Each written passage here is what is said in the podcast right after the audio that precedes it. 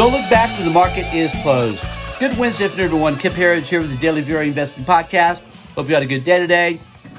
Well, the market certainly like what happened today. We'll talk about that. We'll talk about the big data tomorrow, the CPI report, which I think we've got a pretty good feel for, but you never know. You know, if the, if the CPI report comes in tomorrow and it's hot, meaning inflation is surprising us all on the upside, which we do not expect to be the case, then I'd look for the market to shake out pretty good at the open. But I'll tell you something, folks, if that were to happen, we would be buying that dip because that's what we've been doing from the October 13th capitulation lows.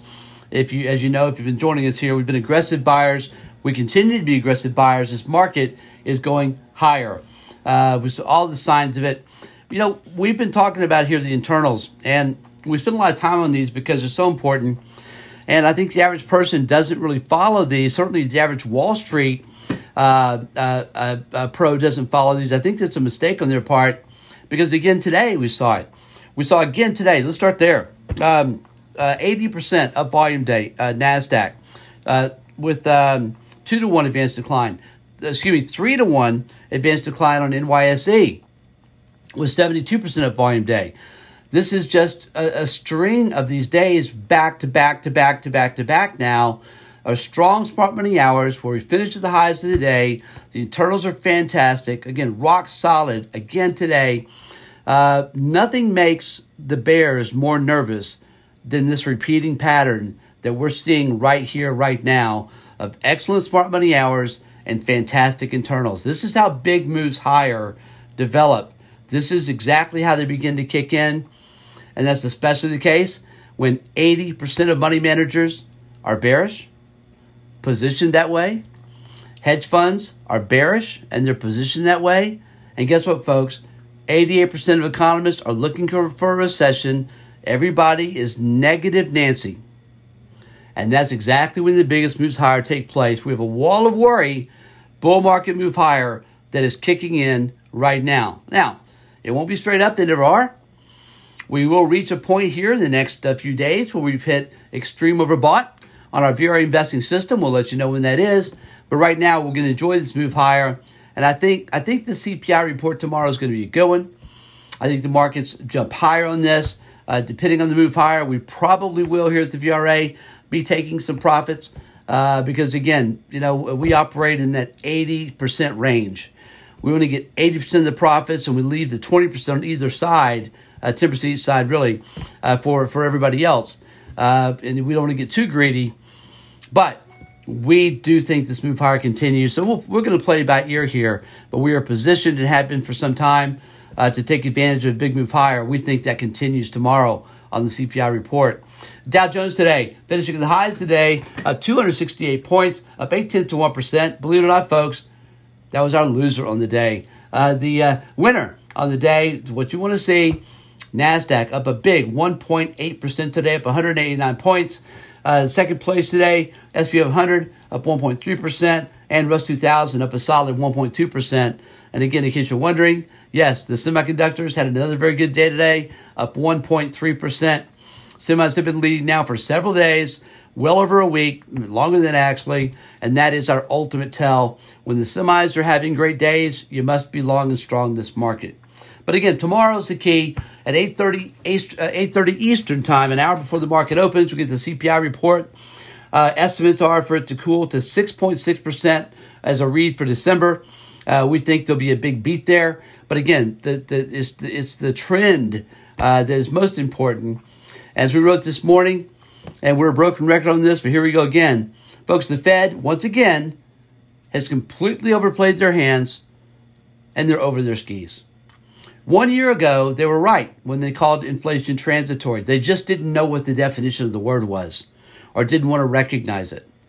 Transitory means temporary, and inflation has been completely temporary from this point of view. It was all driven by money printing, by stimulus, by quantitative easing. That's what brought our inflation, as it always does. Again, inflation is a monetary event, is a money printing event. But not today. Today, inflation now is going the other way. It's plummeting. We're actually going to have deflation this year. Deflation.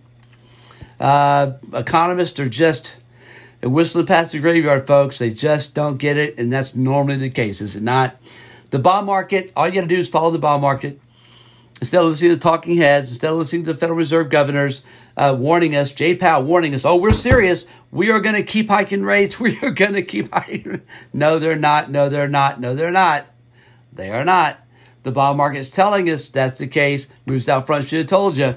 Uh, the, the 10 year, folks, the 10 year yield, and just since um, uh, the end of October, has fallen from uh, 4.33% to today's close of 3.55%. Absolute demolition taking place in yields as bond prices scream higher. Uh, you know, it's really not a surprise. We've had 40 years of declining rates. That's a repeating pattern of substance. 40 years of declining rates. Guess what? We're still, that trend line has not been broken. We're still in an era of declining rates, believe it or not. We think there'll be a two handle, meaning rates will be in the 2% level, 2% plus, have a 2% in front of it uh, by the end of this year, uh, and the rates will only continue lower from there. We basically have had a reset here, and it's been fantastic for stocks. We think it'll continue to be both fantastic for stocks and for the economy, unless the Fed does something really stupid and keeps hiking rates beyond 5%. We just don't see that happening uh, unless they want to break something. But the key point here is the Fed never leads. They never, ever lead. They only follow. So you just keep watching the 10 year, keep watching the two year, keep watching the bond market. As long as those rates are going down, we know the Fed must follow. They must follow. They never lead, they must follow.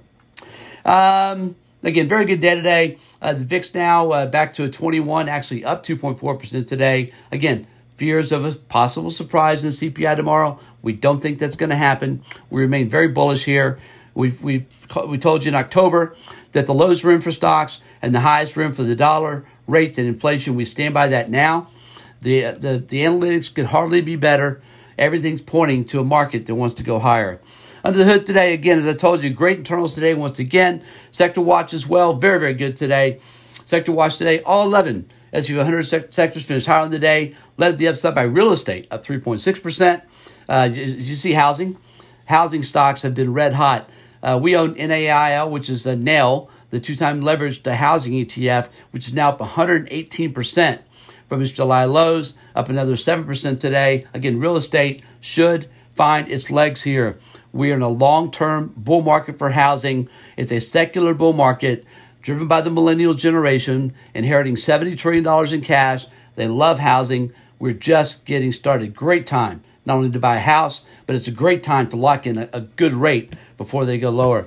Uh, excuse me, it's a good time to get your variable, your uh, adjustable rate mortgage in place so you can keep tracking rates as they go lower. Uh, also today, consumer discretionary up a big 2.7%, tech up 1.8%, and materials up 1.6% as well. Very good day all the way around today. And our commodity watch today, kind of a quiet day here, although oil was up big.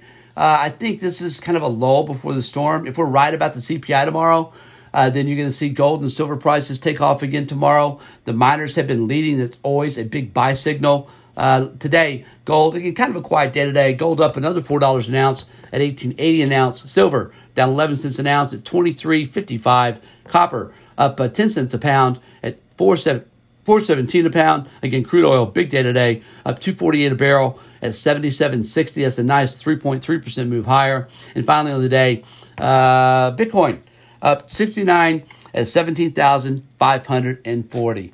All right, folks, always appreciate you listening. Hope you have a great night, and we'll see you back here again tomorrow after the close.